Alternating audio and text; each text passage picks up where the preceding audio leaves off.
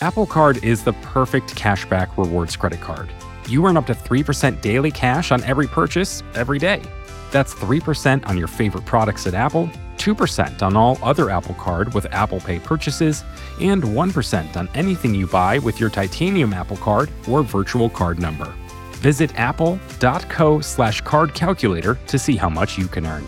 Apple Card issued by Goldman Sachs Bank USA, Salt Lake City branch, subject to credit approval, terms apply.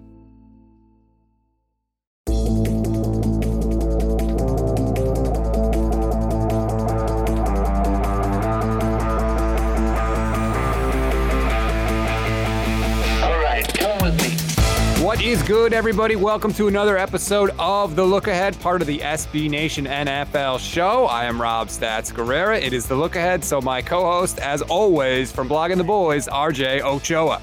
Stats, you look debonair. Nobody could see you but me and Kate. And so for that, uh, we are the lucky few. Uh, but I wanted everybody to know that you look immaculate. In fact, a 10 out of 10 today, uh, just like you are every day, uh, just like the SB Nation NFL show is, just like the world is. I'm feeling very optimistic and bright and sunshiny with regards to all things. It's a Friday. Now, we are joined. That is the voice of Kate Magdziuk from DK Nation. Kate, you're my witness can RJ be as nice to me when we're not recording as he is once we press the red button? Oh no, it's all all hands off. It, uh, you guys, I think we should start recording this much earlier, or maybe I will just hit record on my end earlier, uh, unbeknownst to you, so I can capture some of this pre-show banter. Bert and Ernie doesn't cover it. We actually asked people um, what like iconic you know pair people would be. I suggested Kate, uh, Mr. White and Jesse Pinkman. Stats kind of has a Mr. White vibe, like he knows everything. He's really you know incredible. I have the Jesse Pinkman vibe, and that like with regards to the show, I bring the life, I bring the energy, I bring the good times. Um, so that one worked for me. Um, I don't wear the baggy clothes that Jesse does, so like we would have some wardrobe issues there. Uh, but yeah, I mean, I could see that working. Um, what about pe- Shawn Hunter and Cory Matthews? Oh, I don't know who I want to be there. That's tough. Are you serious? That's I'm Cory. Cory. Yeah. See. um, I'm okay with RJ, this. you're just the troubled teen. You know what I always remember about Shawn? Um, and it was in the episode where he and Angela kind of like found each other, or rather, he found Angela with the purse. Is that he believes that Sno-Caps are the greatest movie candy of all time. And yeah, I thought that was the worst possible take ever. Uh, the best movie candy of all time is Bunch of Crunch, just for the record. Bunch of crunch. Oh, what? really? Bunch of crunch isn't even a candy. Yes, it is. It's in a box and they sell it at the counter. I mean, so it's the best. It's actually Reese's Pieces, and I think mm, I can pitch too, this. They're too to cold. Guys. They're too cold in your no, hand. No, no, no, no. I have the perfect solution. If anybody has been hesitant who doesn't have a peanut allergy about Reese's Pieces, I'm going to give you the the thing that sells you on it. My wife taught me this years ago. What you do, you get your popcorn you get your $70 popcorn and you literally just take your Reese's pieces, dump it into your hot popcorn, and you get the salty sweet. Oh my, chef's kiss. It's delicious. And you will never, ever look back, ever. But you got the messy hand afterwards. They have napkins for that. I have no interest in this because they're just going to stink to the bottom. Like the, the physics of this are flawed. Oh, you find a way where there's a will, there's a way, and I always have a will for Reese's Pieces. Stats, what's your top movie candy? This could be something stupid like Milk Duds, I bet. First of all, is there any response I could give right now that you would approve of on the yeah. face of the earth? Yeah, there's a response. Well, okay. My movie go to is I usually double up. I do the $70 popcorn and then I go Raisinets. Oh my God, that is such a stats candy. it's the healthy candy. You know? oh my God, corey Matthews, you are so corey There's actually, you know, the, this is your corey Matthews moment stats. Remember the, the episode where he was like, you know, you know, facing these like inward conversations about himself, like how he was too vanilla and too boring. And he was in his bedroom with shawn and there was a shot of corey leaning up against a poster of celery, and it just said celery underneath. That's like what you just said uh, with Raisinets. But I support that answer. Actually, I think that's. The, I think chocolate covered raisins don't get enough love. There you go. See? And by the way, yes, I also struggle to be dangerous like Cory Matthews. So you gotta get right. you a big life size poster of a a raisinet, which I guess if it's life size, it'll be a very small poster, but something that you can lean up against that just says raisinet. Hey, I'll, i like them. In fact, I'm open, very open to a raisinet deal. I will sing their praises every episode if they would like to come on board. Uh, today's show is going to be sort of a little bit different. We got a cool idea um, in honor of the NBA draft lottery, which everybody knows was on Tuesday. We decided to put the NFL draft, the top 14 teams in the NFL draft, into a lottery. So RJ has taken the time. He has gone into the lab. He has matched every NFL team with their corresponding NBA team, and he has done the lottery. Now, I didn't witness the actual selection process, Kate. So I don't know if you have 100% faith in this, but he does have a new order for the draft. We have to trust. We have to trust what comes. So to be clear, um, of the methodology involved here, there were odds, right, for the NBA lottery in terms of teams to land the top overall pick, et cetera, et cetera, et cetera. Um, and so some teams had the same you know projected odds. Um, so we had to get a little bit creative. Uh, I wrote about this at bloggingtheboys.com, SB Nation's best website, no big deal. Um, and so that's what I did. Uh, you know, in, in, looking at it, the Detroit Pistons, Houston Rockets, and Cleveland Cavaliers all held 14% chance to win the top overall pick. The Detroit Pistons did. Congratulations to the 313. Um, but um, uh, you know, Houston had the worst record, so they you know were deemed to be like number one in this case. So you're right. Like I compared them, or rather lined them up with their NFL equivalents, the top 14 picks. This is the, by the way, original Kate NFL draft order. I did tell Stats this.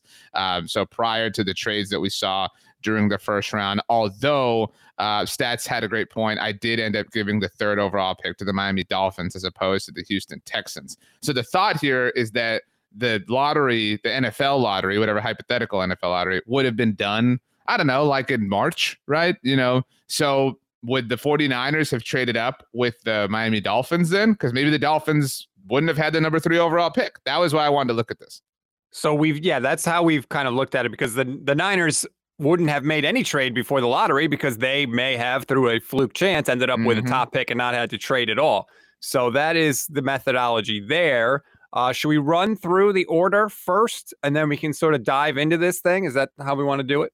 I think it should go one at a time. But the top five is really where the the true changes. Um, okay. Like the lottery, you know, after the top five, it's it's pretty chalk just because of the way odds are working. That's how math generally works. Okay, number one, we got a new team atop the draft order. It's the New York Jets. Congratulations, Robert Saleh. Um, this is interesting to me because I don't know about you guys, and Kate, I'll start with you. I'm not sure the Jets would change their pick, even if they had the number one overall pick. There were a lot of people that had Zach Wilson over Trevor Lawrence in their rankings. I, to me, think they might have stuck with Zach Wilson. What do you think? I actually, that was my first note uh, when we were prepping for this podcast. I do think they would have stuck with Zach Wilson. It, that has never been, I, I literally, just because of how confident uh, we seemed to be about the fact that Zach Wilson was going to be the pick. I thought they had to have something up their sleeves because I was like, there's no way they're just that that dead set. But Zach Wilson, I mean, we've seen what Trevor Lawrence can accomplish. He's very pro ready. Zach Wilson, I think, does need a, a bit more development, but you just made this investment in your your head coach. You're hoping to make strides. You're hoping to flip your organization upside down. I think Zach Wilson is a prospect that maybe we don't know the ceiling just yet, but Trevor Lawrence, I, I think they want to shoot for the moon here, and instead of taking what I think is the safer franchise pick in Trevor Lawrence.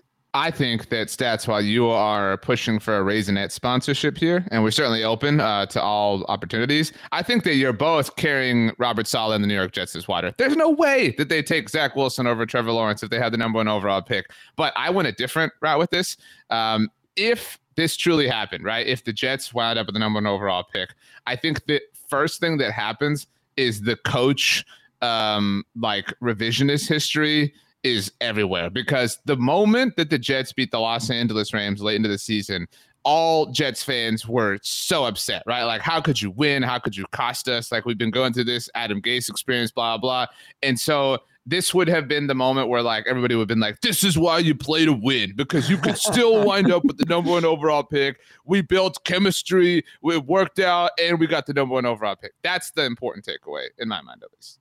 Why do you think that the Jets would automatically go Trevor Lawrence? It, people did have Wilson ahead of Lawrence in their rankings. It's not Who? like the craziest thing ever. Chris Who Sims had had Zach Wilson ahead of Trevor Lawrence. I know Chris Sims. Um, Chris Sims had a lot of people over a lot of people. Yeah, it's uh, Chris. I mean, look, fighting Texas Aggie RJ Ochoa here, but Chris Sims' evaluation of Kellen Mond is is enough for me to feel a little bit fuzzy about certain things, but not to call Chris Sims totally, you know, out or anything like that. But um, who else? Who else? You know, like we're we're talking about a generational prospect here in Trevor Lawrence, and and that's the thing. Like I think that that happens. Like that if the Jets passed on Zach Wilson, the pressure, oh, excuse me, on Trevor Lawrence, the pressure on Zach Wilson becomes enormously greater because yes. you're passing on Trevor Lawrence. You're saying you're smarter. You're saying your evaluators are better. And so you're going to pass on the guy that everybody has anointed to be the number one overall pick for two years. And I don't think the Jets would have had that in them at the very least, besides the fact that I think that Trevor Lawrence is better.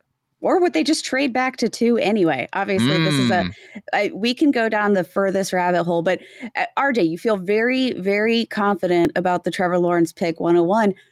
I've I've never understood how big the tier break is between Trevor Lawrence uh, and you know guys like Justin Fields, who I loved. Can you sell me on the fact that this tier break should be as big as it perceptually is? Because I I don't I don't get it. Um, I know we hear the word generational with Trevor Lawrence all the time. He did really fantastic things at Clemson, won a lot of games, won them young, but I mean, outside of the the safety of that pick, do you think his upside have we seen his upside yet? Do we know just how high that's going to be? I mean, I certainly believe it to be higher than Zach Wilson's, just based off of what they've done. Like, I'm I'm not at all trying to poo-poo Zach Wilson here, but I just in I, I don't think any Jets fan, I think any Jets fan, not that either of you fall into this category, that is saying like, oh, if we had the number one overall pick, I'd rather take Zach Wilson, or like they're just lying to themselves. Like stats, if you could have had Trevor Lawrence over Trey Lance, would you have preferred him as a 49ers fan? I guess. But what do you mean you guess? Hold this on, is- hold on. First of all, two things. One, we use the term generational talent way too much. We used it with Trevor Lawrence. We used it with Kyler Murray. Where every year there seems to be a generational talent, which kind of defeats the whole purpose this of the year, word we got, generational. We got four. Uh, right. we got two guys in the top four that were generational talents. How lucky are we? What a generation, by the way, that we're you know we're watching here.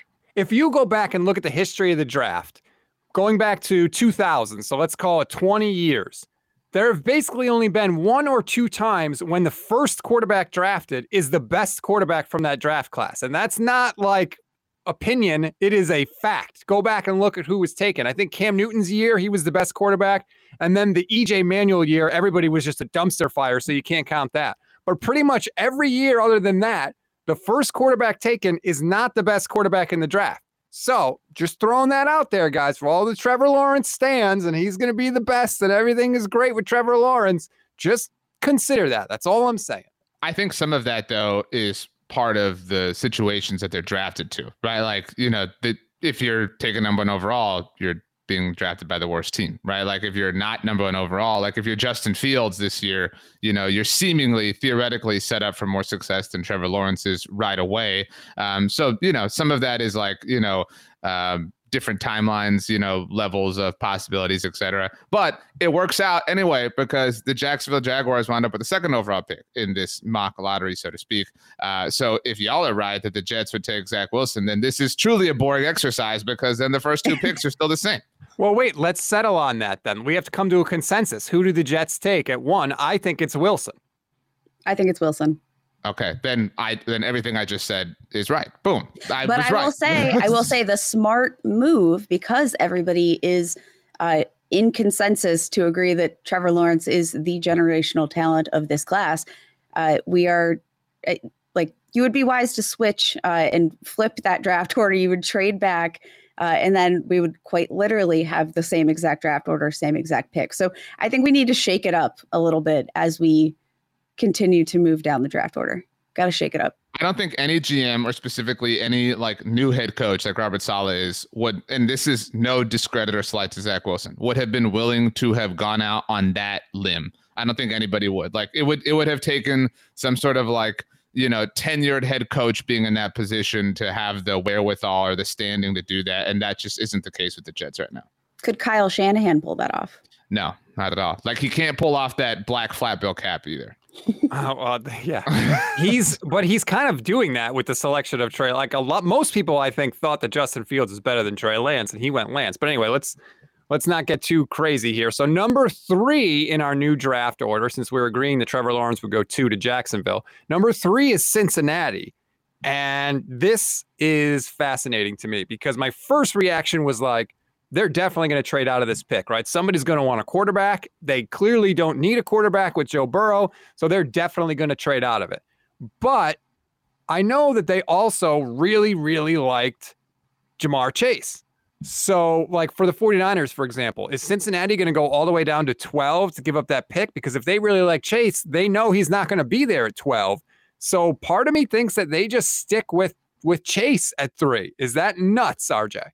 Stats, you didn't even mention Kyle Pitts. Like, I think that that becomes like if you're talking, if we go back to like generational talent, like, you know, if you're talking about truly getting an elite weapon for Joe Burrow, if you're the Cincinnati Bengals, there's a logical argument for Kyle Pitts. It's, you know, for Cincinnati.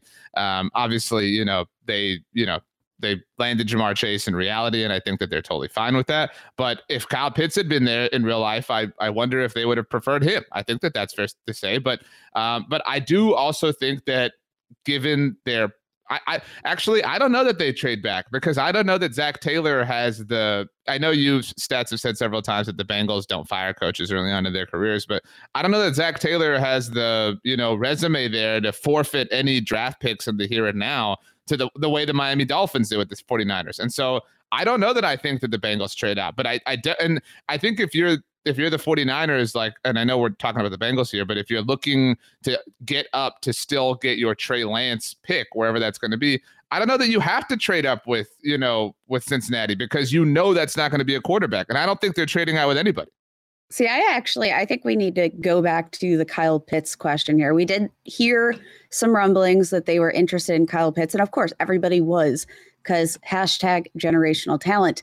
But looking at Kyle Pitts, I think he brings a little bit more diversity. So uh, when you look at, you know, when they were sticking at number five, the really big question was not Kyle Pitts or Ja'Marr Chase. It was Ja'Marr Chase or Penei Sewell. Kyle Pitts, you get uh, essentially a pretty similar prospect to Ja'Marr Chase, but a bigger version of that. And then you get to use utilize him as a, a blocker, which I think that sort of almost solves two of your problems. I think that would have been the interesting pick. Mm, it's not. Yeah, it's not. Uh, that makes a lot of sense. Do you put any weight behind the fact that they kind of like the idea of pairing Burrow with Chase? You know, a guy he already has chemistry with, going back to their time at LSU. Um, you know, I like I think it counts for something. Of course, you love when eh, I mean that sort of timing and and all of that. It takes a long time to develop, uh, but I mean, we saw saw Joe Burrow play uh, at a, a, decent level. He wasn't great with the deep ball last season, but I mean, Tee Higgins is an excellent wide receiver. Um, you know, I I think there's something to be said for you know Joe Burrow's comfort, what that might do for his comfort and confidence, but I think Joe Burrow objectively can be the same quarterback with or without him. If I mean, look, Ja'Marr Chase is awesome too. Like everything Kate said is valid. And Ja'Marr Chase, like in a vacuum, is awesome and worthy of consideration at the point that the Bengals actually took him, and certainly within this hypothetical world. If the Bengals, to any legitimate degree, factored the LSU connection in, then they're in legitimate trouble. You know, like it might work out for them, obviously, because Ja'Marr Chase is an incredible talent. But if that's like, if that is at all, like, if one of the worst experiences any human can endure is buying a car, right? Like we would all agree, like it's terrible, like to have to go and you have to test drive them all, and you is have this to. a Carvana commercial? Did we get not, a sponsor? Uh, okay. No, the Raisinets commercials coming soon. um, but like and so but the getting a car is all about like getting the best deal right? Like that that's what we care about. Like you know what's my monthly payment going to be? Like what's my down payment going to be etc if the color of the car like if you were looking for a white car and it's silver that's fine. You know what i mean? Like you you live with it because it's an incredible deal. If it happens to be a white car cool. Like that's what i was looking for and that's a nice plus that's the LSU thing for me. Is like it, it should not in any way be like a driving proponent, which I hope it wasn't for Joe Burrow's case. That's how I ended up with a red car right now. But anyway, uh, so okay, am I going to be outvoted here? You guys want to go Pitts three? I'm yeah, I all in wa- want you to feel outvoted. Know what it's like. Get off the island, Jeff Probst says. All right, so Pitts goes three. You are wrecking my my thought here, but all right, that's fine. Up at number four, the Detroit Lions. Now, okay, this is crazy to me because originally I was planning to have Pitts available here, and then I was going to say, does Dan Campbell want to go with a tight end because he Mm. used to be a tight end? That's obviously out the window now. Kate, what do you think happens with the Lions at four? It's got to be a quarterback. Uh, this was pre. uh, If we're looking back, uh, was this pre Jared Goff, like in our fake universe here? No, no, because Jared Goff was traded in January. Okay, so we're we're past that. I was willing to explore the idea if it was pre Jared Goff trade, Kate, just for what it's worth. No, I don't think we should because like things happen. Like we we have to pick a time at some point here. But I think that January. I mean, he was literally traded before the playoffs were over. That's fair. Okay, fine. I still kind of want them to go quarterback. Is that bad? I, I think that, you know, obviously you're excited to see what Jared Goff will do in a new system, but I don't think there's anybody in that front office that actually believes that Jared Goff is the answer to their problems. I mean, it, he he isn't. He isn't. Period. I don't care. I don't care how good of a coach uh, you have, and Dan Campbell remains to be seen. But I just don't think that he's going to be the guy, and I don't think that anybody realistically believes he is the guy. I think this is where you shoot your shot because you know we had the top two quarterbacks go off the board, but then we saw um, uh, Kyle Pitts. Now you have your pick of the top three essentially. I like, I, oof, but which one do they take? I like Justin Fields here. They could have had Justin Fields in real life, and they chose not to take him. This is true. Oh man, you just blew up my entire dream. Seth. sorry, I'm sorry. So look, I'll save you both. Um, this is the trade back spot. This this because like if we're if we're you know stats is mandating that the Jared Goff trade has to have happened, we know that the Lions in our present actual reality uh, are all about accruing future draft capital, like they did in the Matthew Stafford trade. We shouldn't even call it the Jared Goff trade, by the way. Like it was the Matthew Stafford trade. Um, and so this is the spot. Like they're already building capital for the future. So they, I like this is this is San Francisco's jump up spot, I think, because we all know that Miami likes to you know move around. And spoiler alert, they have the next pick. Um, per like, and just so everybody's clear, these results aren't like made up. These are per the way the NBA lottery shook out in terms of the top 14 projected odds and where they ultimately landed in the NBA draft order. Um, so I think Detroit trades out here, although maybe. I mean, maybe they view like, you know, maybe they view this as we can't trade out because we have to take Penei Sewell. Like maybe they're that in love uh, with their generational talent, so to speak. Um, a big day for generational talents here on the look ahead. So I, this was the struggle that I ran into because we know what they actually did. My brain, a lot of times, my brain is like keeping things the way they were because the teams actually did them. Um, if you're the Lions, they did actually trade for Jared Goff, and the one thing we know about Jared Goff is you have to protect him. He cannot deal with pressure, and the Lions need a lot of help on the offensive line. So I don't think that they would go quarterback. I think that the choice is between trading down and Penei Sewell. And I'm leaning Sewell here because they did acquire Goff. They didn't have to. And if you're going to get Goff, you might as well set him up in a position to succeed, which you would hope that Sewell would do. It's hard to argue with. I, I mean, want I want something to boring, be different but- though. I want to shake this up more. But I mean, from for all intents and purposes, it makes sense. Um, I mean, Penei Sewell just sort of fell into their laps at seven. I mean, I don't think anybody, at least I didn't project Penei Sewell. I, I thought for sure the Bengals would probably roll with offensive line, just given Joe Burrow's history in the 2020 season. But I mean, they were gifted, gifted Sewell at number seven. So it, I don't think it would have been a reach to take him that much earlier. I think they trade back. That's difficult to like quantify here because like who is is this San Francisco? Is this Trey Lance? I think it is. I think it is. And, and but I, I don't know that I think that because if we play that out, in uh, again, spoiler alert, the 49ers ended up with the 12th overall pick here um, in this mock draft universe, which is what they originally had before they traded up with Miami. Um, I, I mean, if we if we also factor in real life results, I mean, Rashawn Slater fell. You know, so if Detroit traded back with San Francisco, they would pick up future draft capital. And no, they would not have Penei Sewell, but they still would walk away with Rashawn Slater, which opens the door of possibility like for Justin Herbert's career. What's that going to look like now? Whatever, et cetera.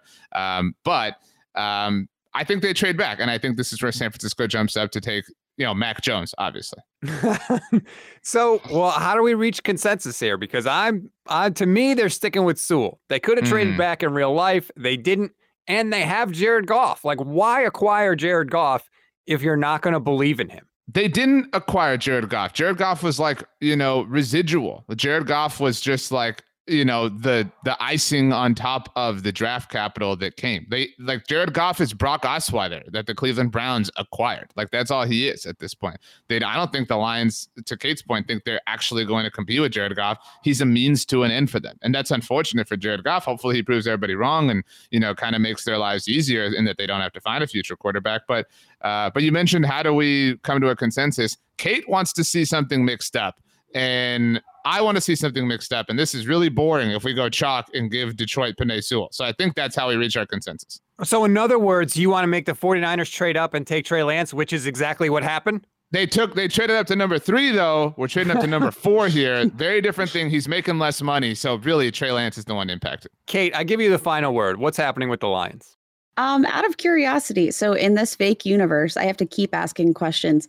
Uh, we we still have the Houston Texans picking at five. Well, that that that pick belongs to the Miami Dolphins. That was a, a stipulation uh, because that trade happened a long time ago. So, like okay. that, you know, technically, that I think that it's fair to say that pick is still Miami's. Okay. Oh, I think we have to trade. Okay, I'm calling so the, a trade. The Lions trade with who? Broncos. What? Ooh, okay. And they're taking Justin Fields. What? They passed on Justin Fields in real life. Damn it.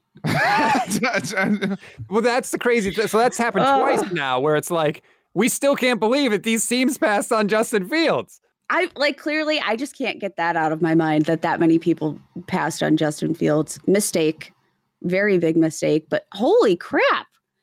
How did these like the Denver Broncos? And How I know about- maybe they passed though because this. I mean, looking back um, at the actual draft, this was sort of that big time where we heard the Broncos were in a, a serious spot uh, to be in the conversation for an Aaron Rodgers landing spot. Did they avoid the quarterback position just because they took it for granted that they were going to get Aaron Rodgers. Yeah, I, I, completely believe that. Like, I actually, in real life, totally believe that that's exactly what happened. I think there's okay, some so in my fake there. universe, this works. Why? Because in the fake universe, Aaron Rodgers still hates the Packers. Like, Aaron Rodgers hates the Packers in all universes, in every universe. all timelines. Yeah. Uh, what about so, this? What about this? How about the Vikings trade up? Because we know for a fact that they did try and trade up to get Justin Fields. They were just unsuccessful. Minnesota's at 14 in this draft. Let's say they trade up with the Lions and take Justin Fields at number four. Love See, that. Think, I think it's impossible to believe that a division rival allows their rival to trade up with them to take a quarterback of the future. That's just that doesn't happen. Like there's no real recent NFL example of that. Because the Lions never do stupid things. Hey, look, why are you so against look, there's we can't make it like completely fake. Like it makes sense for, you know, the we know the 49ers wanted to jump up into the top of the draft and they did that. So like they jump up, they get Trey Lance, but it's the Lions who get the bounty off of it, not the Dolphins. That's the real ripple effect here. So now they have all they have basically every draft pick from the NFC West. The Lions do if they have the 49ers ones and the Wait, Rams. I ones. have the solution. I have the solution. We haven't talked about the Atlanta Falcons. We heard so many rumors this offseason that they might be looking to move on from Matt Ryan. They might be looking towards the future. Obviously, they didn't do that. They got Kyle Pitts, but now they're in the position where they can't have Kyle Pitts, their dream pick. Do they end up going quarterback here?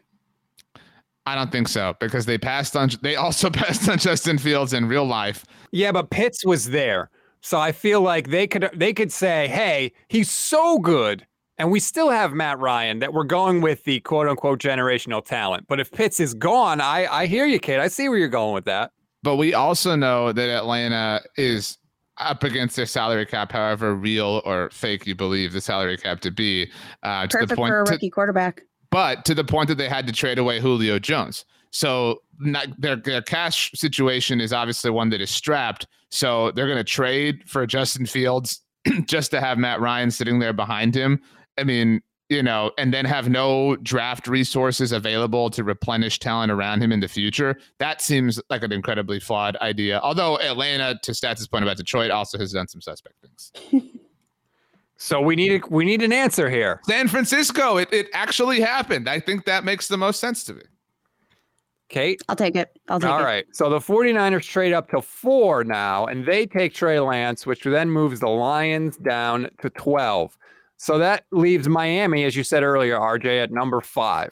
They don't have the 49ers to trade down with. They still have Justin Fields on the board. Mac Jones is on the board. Where do you think Miami goes, RJ?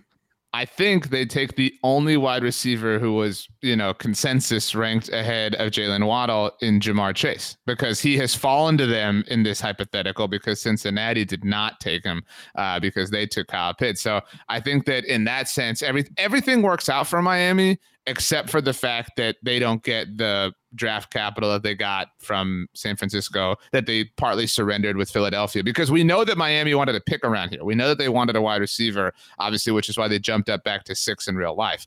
Um, so in this hypothetical world, because of the way the NFL draft lottery shakes out, um, Detroit gets San Francisco's draft capital, and therefore Miami does not get any capital and therefore Philadelphia doesn't even get potentially Miami's first round pick next year. Uh, so lots of ripple effects in that sense. I love Ja'Marr Chase here. Love, love, love. I think that's the perfect pick. Um, I know there's been some chatter uh, as soon as Jaylen Waddle went to the Dolphins in real life that okay, so you're you're to the LSU point, you're reuniting Jaylen Waddle with a, his former quarterback. How exciting! But uh, I don't I don't think that connection is even exponentially as valuable as that connection that we are going to see from Ja'Marr Chase and Joe Burrow. Um, we saw a lot of that production that Jaylen Waddle had uh, in the 2019 season actually come from Mac Jones. So I don't think that connection's relevant. I think they go with the best wide receiver available. They don't care that uh, they could reunite the Alabama brothers. They don't care. I agree. I saw George Kittle reunited with CJ Beathard, and let me tell you, that did not yield the desired result. Um, the Falcons are at number six. And this is interesting to me because this is where I think we see a trade. If this scenario plays out, to me, the Eagles are desperate for a receiver. I think maybe the Eagles trade up one spot with the Falcons to make sure they get the guy they want. Jaylen Waddle's still on the board. DeVonta Smith is still on the board. To me, I see Philly trading up here, RJ.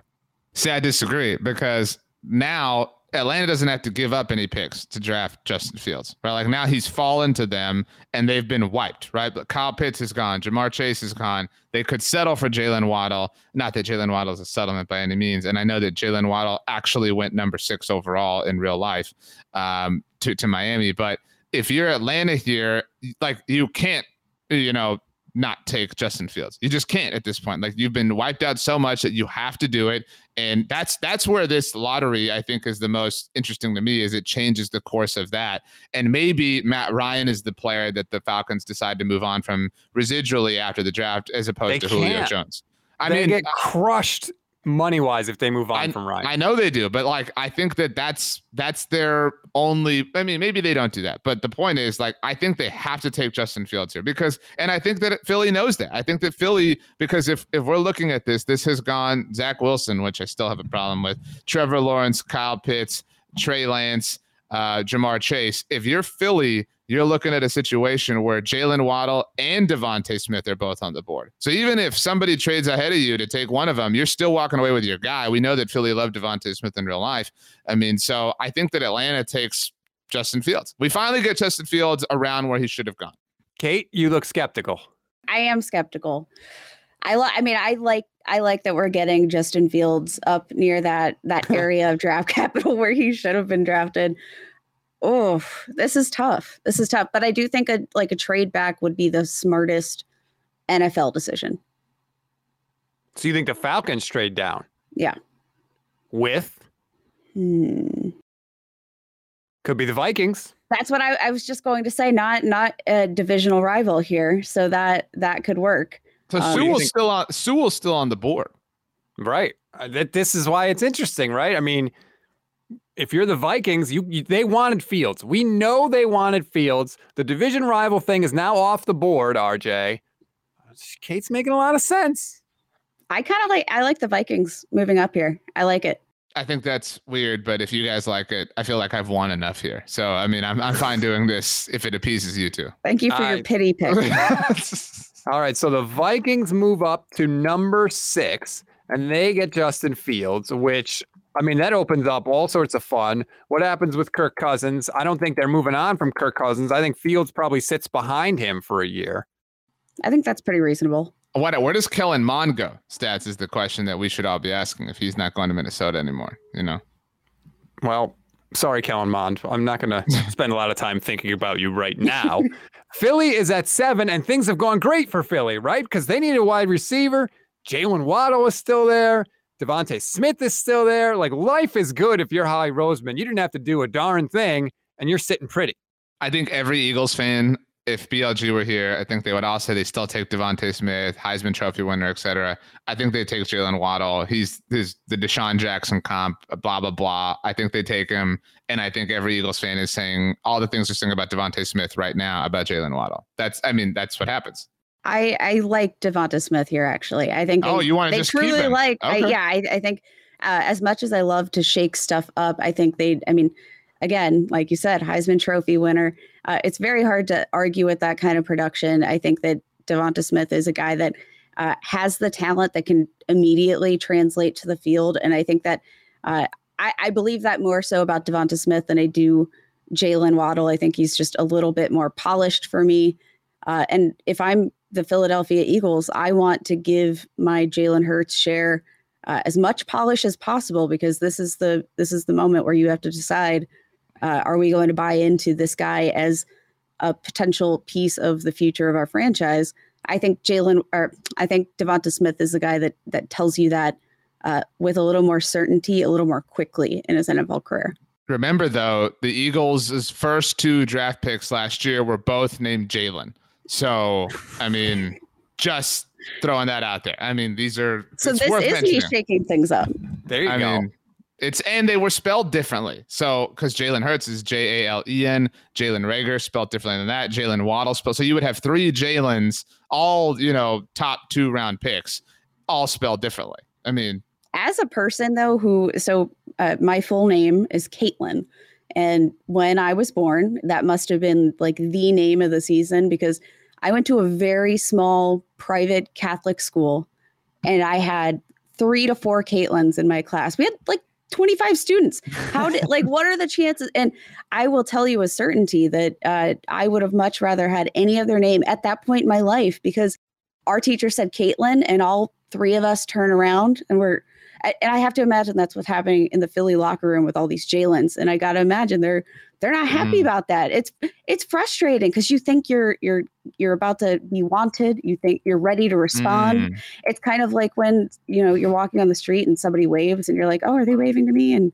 uh, it re- you realize like, oh, their friend is walking directly behind me. They're not waving to me at all. Uh, it it feels like that kind of disappointment, and I think that uh, I think they need to shake it up just for name's sake. Were you Caitlin and then first letter of last name? Is that how they differentiated between all the different Caitlins? I feel like after they they said Caitlin, they just pointed, and so like you all had to be at attention. Um, it was not it was not fun, but eventually I I developed the nickname Kate. Thank God, because then then we all uh, you know differentiated. We we morphed into Caitlin, Katie. Uh, we all had you know finally our change our your subset. life. Yeah, There's, I mean, because. Kate, Kate is a different person than Katie or Kat. You know what I mean? Like, just depends. oh Um, for, and for the fact- sure. And Catherine is like a cousin of you guys, but not the same thing. Mhm. Um, I have two points on this. Number one, Kate or Caitlin rather, a generational name, clearly, just like Jalen. Clearly. Um, but my actual question is for people that don't know, Kate is spelled K A T E. Is Caitlin spelled K A T E L Y N, or are you K A I T L Y N? I am K A I T L Y N. That is a fantastic choice or fantastic question. Mm. Um, I've been pointed out my entire life that there was a screw up, and I don't. My mom started calling me Kate, and I mean, she wrote, you know, like if she was writing me a little love letter in my lunch or whatever, it was K A T E. So, never even occurred to me that this was screwed up in any sort of way. I didn't. Right. I was like, oh my god, I didn't realize you could spell Kate K A I T. Of course, like we have names like Absidy right now. It doesn't. You can do whatever you want when it comes to names. Uh, I I definitely did not realize that that was something abnormal, but it is something that as an adult I've gotten a lot of questions about, uh, and and I need I need to come up with a better answer because I I don't know how this was missed. It was like a huge oversight, mother. I don't want to spend a ton of time on this, but I just have to mention this because I'll never get over it. My wife is an elementary school teacher, and she had a student, and the student's first name was Miracle, and their last name was Coffee. And this person's father's name was Christmas. Ooh, So the her student's father's name was Christmas Coffee. Um, I hope Christmas Coffee's birthday was on Christmas. Like, I- like you know what I mean? Like, I hope Christmas's parents like had Christmas on Christmas, and uh, I've lost myself. And uh, imagine and the conversations at like in in you know kindergarten, first grade, where you know you have little Christmas uh, Christmas coffee sitting in class, and they're like, "Oh, what what's your name? Christmas? When were you born? Christmas?" Like you just, it's the See- same answer over and over again.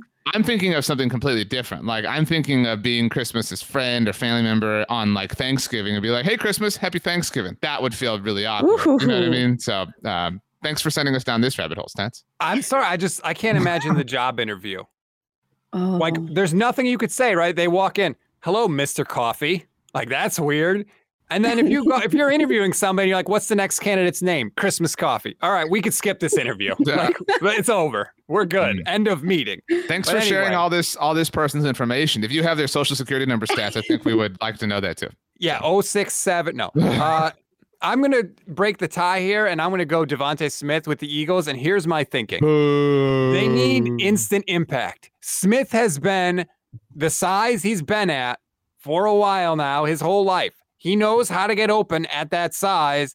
To me, that means that he's going to have better success in the NFL earlier, I should say, earlier success in the NFL. I think that's what the Eagles are looking for. So I'm going to go DeVonta Smith to the Eagles at number seven.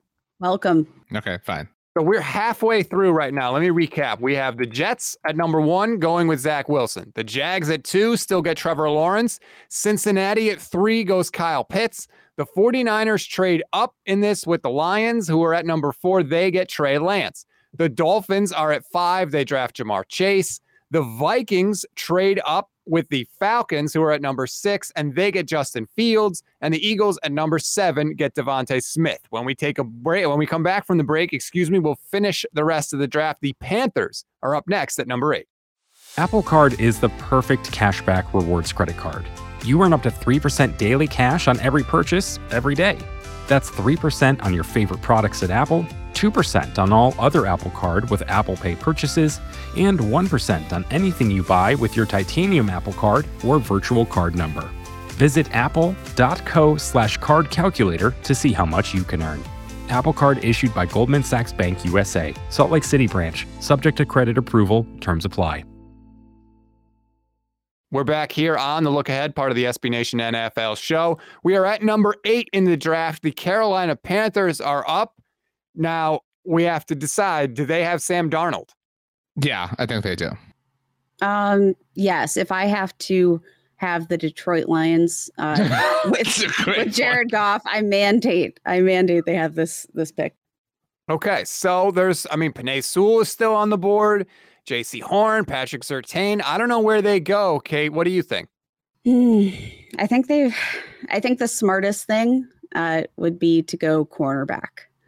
I don't I don't believe that Sam Darnold is necessarily the future, uh, and I'm not sure that they do either. But clearly, they have some faith. They picked up his fifth year option. They they made the move to trade for him.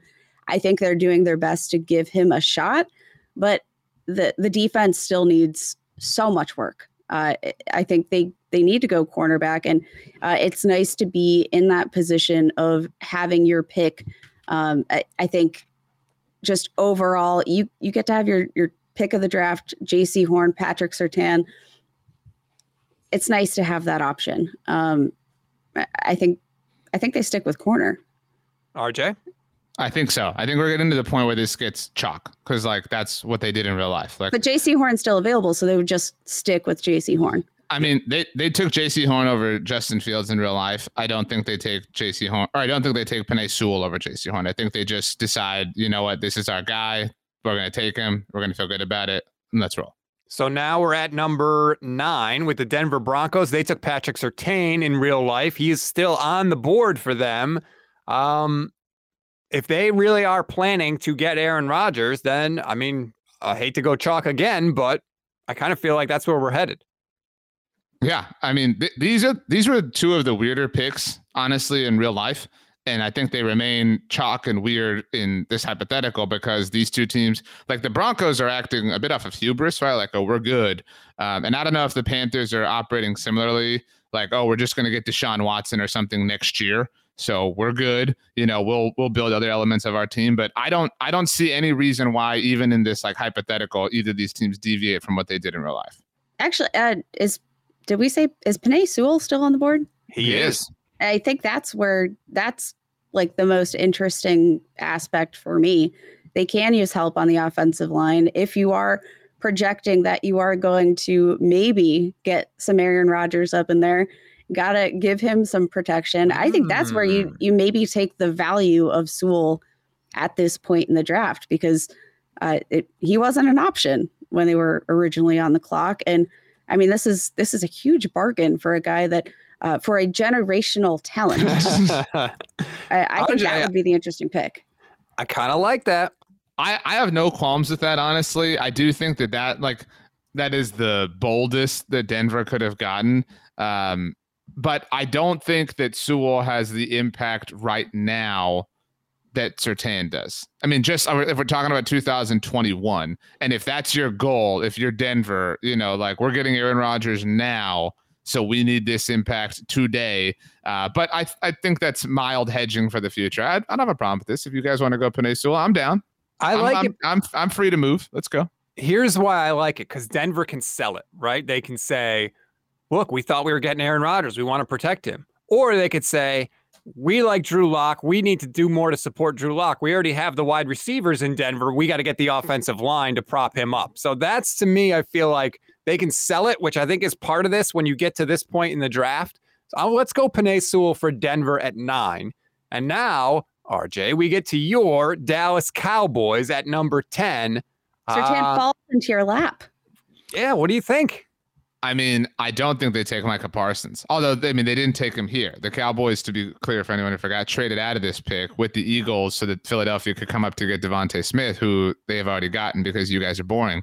Um, and so I think, I mean, the Cowboys would have taken Patrick Surtain if he'd been there. Like, I, I don't see any way that they don't. There's nothing. I, I, I think for what it's worth, if we had given Denver Patrick Surtain, I think they take Penei Sewell. I, I, think the Cowboys are taking either one of those guys ahead of Micah Parsons. They're not trading out, so they don't pick up the third round pick, so that's fine.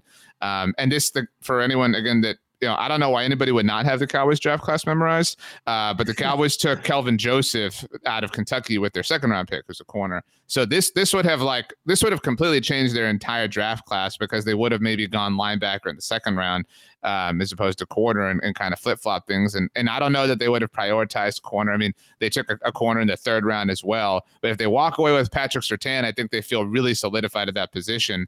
Uh, but uh, yeah, Patrick Surtain to the Cowboys let's go. And he wears number two, so that is like a bothersome to me, uh, or, or bother to some degree. Uh, but I can get over that. I, that would this would have been awesome. I would have loved this, and now I'm sad. Are you good with Surtain to the Cowboys, Kate? Yes. Okay, so then this is uh, awesome. No, no, nobody has any cares about the Cowboys. You'll all see. This is awesome for the Giants because they took a wide receiver in the first round in Kadarius Toney, and Jaylen Waddle is sitting there for them at 11 in this scenario. To me, Gettleman is running to the podium with Jaylen Waddle's name on it. Am I wrong? I think the if I mean if we're comparing real life to hypothetical, I think the Giants are probably a little bit pissed because they don't end up with the future first round pick of Chicago from the Justin Fields trade. Like that's the only thing here. I mean, because Philly jumped New York with Dallas in real life to take DeVonta Smith, it kind of took all the top receivers off the board. So that was partly why New York traded back to 20 with Chicago. Um, so you're right. I think they take Jaylen Waddle, but you know their future draft capital is definitely very different. And I, I mean, and then you don't. I think the perception of Dave Gettleman is so different because now it's like he traded back, he picked up capital. Dave Gettleman is patient. He knows what he's doing. Blah blah. And that isn't the case if they just sit and take Jaylen Waddle. But I do think like uh, Jaylen Waddle isn't going to fall much further. I think like right. I, I don't think you're going to uh, you know have any situation. I think the upgrade that you get from Kadarius Toney to Jaylen Waddle is is definitely where I mean Kadarius Toney. I love the prospect. He's got a rocket ship of a ceiling, but I mean he's still sort of converting positions here. We we just saw him finally take on a full wide receiver role last season. Um, you know what Jaylen Waddle is already, and it's pretty darn fantastic. I think that tier break between Jaylen Waddle and Kadarius Toney is big enough for me that I I like the move for Waddle. The only other thing I could think of is we haven't really considered teams outside of the top 14 moving up. Does a team like Tennessee, who traded for Julio Jones, do they maybe try and move up with the Giants if for example, the Giants say, you know what, we like Toney so much. We're we're okay if we pass on Waddle, if we pick up the extra draft capital. Does a team like Tennessee maybe move up and then maybe end up not trading for Julio Jones because they've drafted Jaylen Waddle? I don't think so. I, I, mean, I think part of why Tennessee moved. You're such is, a poo pooer, man. I mean, I it was swear it was Julio Jones. That was part of why they moved to do it. And Tennessee didn't trade up, you know, to draft DeVonta Smith you know, at 10 in real life when the Cowboys were sitting there and he was kind of the last of the top guys. I mean, so no, I don't think so. I think Tennessee, you know, they sit, they chill. Um, they go ahead and wait because Atlanta is still a mess. Atlanta still doesn't have a player. I mean, so you know, they know that that Julio Jones is coming down the bend. Fine, fine. Jaylen Waddle goes to the Giants at 11. The Lions are up at number 12. Um, they can happily settle into Rashawn Slater if they wanted to go offensive line, and they look great because they've picked up extra capital and they still get to protect Jared Goff. Does that make sense? It makes too much sense. I mean, that's that's exactly what happens. It's almost like when we did the Detroit thing. Somebody said they would take Rashawn Slater later on in the draft. I wonder who that could have been. I have no idea who that could have been. Hmm. Is your arm was... broken yet from patting yourself on the back? No, it's actually not difficult to pat yourself on the back. I don't know why that expression ever became a thing. Like it's a fairly easy thing to do physically. So the Chargers at number 13 are up next. Um, man, I would love to see the Chargers have, you know, end up with another receiver for Justin Herbert, but obviously that's probably not going to happen. Although I guess Kadarius Toney is still there. Kate, what are you thinking for LA? This is a this is a very hard hard spot. Um, I like I like what they've been able to do in terms of rebuilding uh, the offensive line, but they didn't they didn't make any sort of concerted effort. Obviously, they got Josh Palmer in the third round. Would you love to see more weapons? Yes, um, but they they don't have any glaring enough needs for me that I I would wonder uh, if I'm the Chargers. Uh, Rashawn Slater's off the board. Do I trade back? Um, I got you stats. Um, again, this is somewhat chalk, but I think Kate might be right because Rashawn Slater was this incredible value for the Chargers there. Maybe the Jets come up like they did to take Alijah Vera Tucker. They just do it with the Chargers instead because they clearly valued him enough to do so. It gives the Chargers more time to think. Um, that's again somewhat chalk, but you know, not the worst ultimate case scenario. We didn't consider the Chargers trying to move up with the Lions to take Rashawn Slater, although the Lions probably would have asked for a lot considering they wanted to take Slater themselves. Right. I don't think that the Chargers would have moved up for Slater. I think the Chargers are pretty chill. Like the Chargers are one of the most chill teams in the NFL. So I think they would have been like, well, you want you want Alijah Vera Tucker? That's fine. You know, we'll figure it out. We're the Chargers. All right. So we got the Jets then moving up to 13 to take Vera Tucker. And so that leaves the Atlanta Falcons after their trade at number 14. RJ, what do you got? I is it fair just to ask if Mac Jones goes here? Ooh, to Atlanta at 14. Because at this point, Atlanta has traded back. They've picked up future capital. They don't like it's it's it's you know not generational talent, but it's it's a franchise quarterback. Fingers crossed, or reaching on Kadarius Toney or somebody of that quality. I think it's fair to ask if if Atlanta considers Mac Jones. If I'm the Patriots, I'm trading up here to get Mac Jones. He was he's Ooh. been tied to the Patriots all off season. We know they really liked him. It's just sort of happenstance that I mean he fell. He fell pretty pretty darn far, and it worked out for the Patriots. Uh, but if you are, you know, if the Falcons are in this position and you think they might want a quarterback, um, I don't think the Falcons would have been totally sold on Mac Jones. Um, I don't think anybody really was, except for Kyle, Shanahan. Yeah.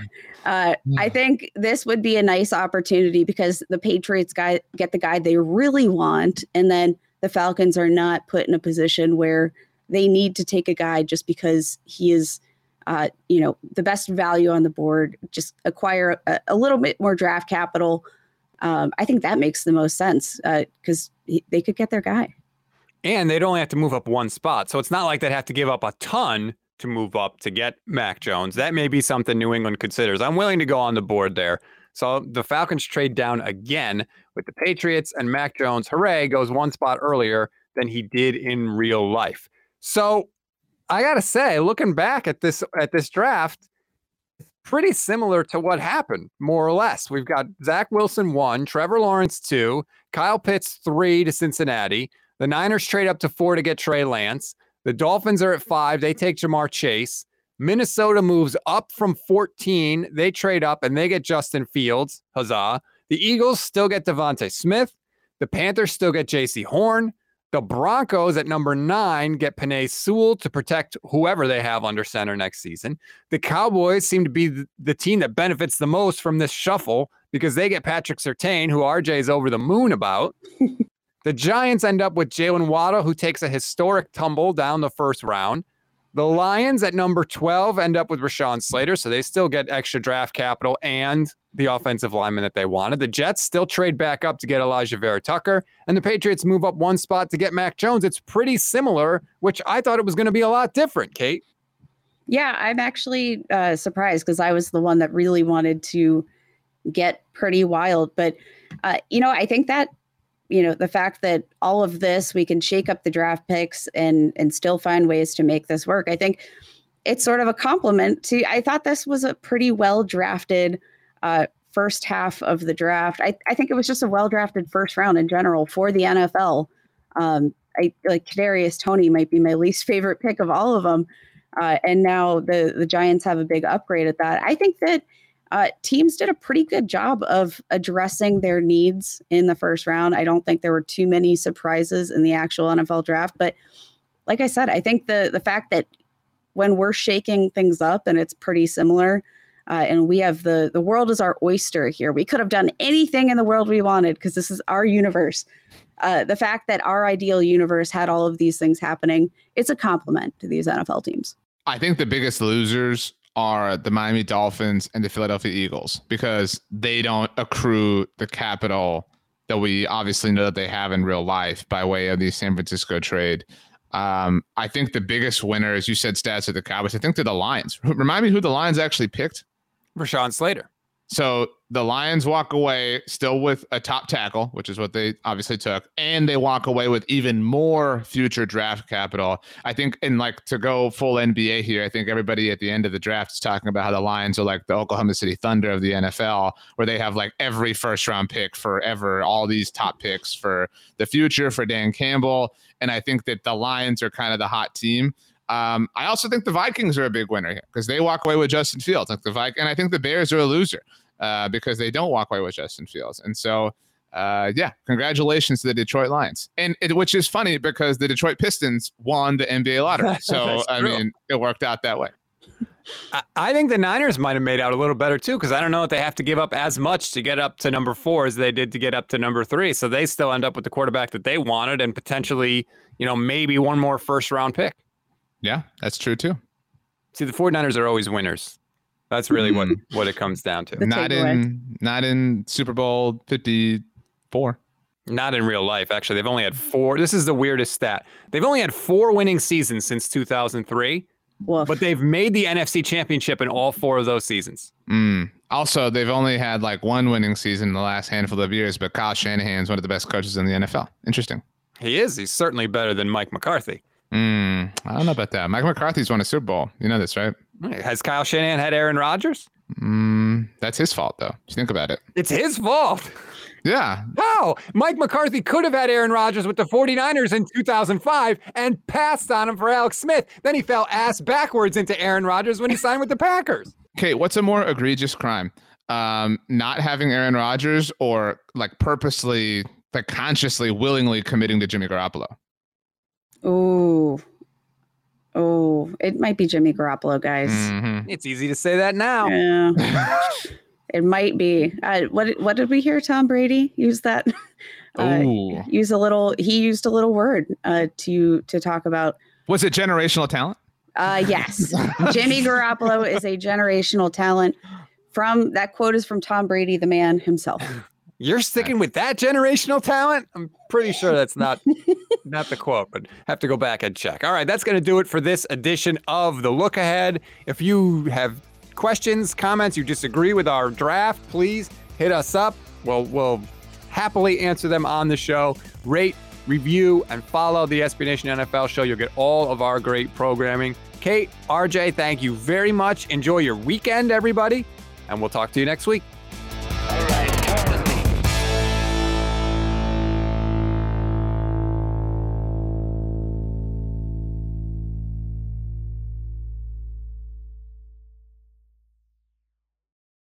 Apple Card is the perfect cashback rewards credit card. You earn up to 3% daily cash on every purchase every day. That's 3% on your favorite products at Apple, 2% on all other Apple Card with Apple Pay purchases, and 1% on anything you buy with your titanium Apple Card or virtual card number. Visit apple.co slash card calculator to see how much you can earn. Apple Card issued by Goldman Sachs Bank USA, Salt Lake City branch, subject to credit approval, terms apply.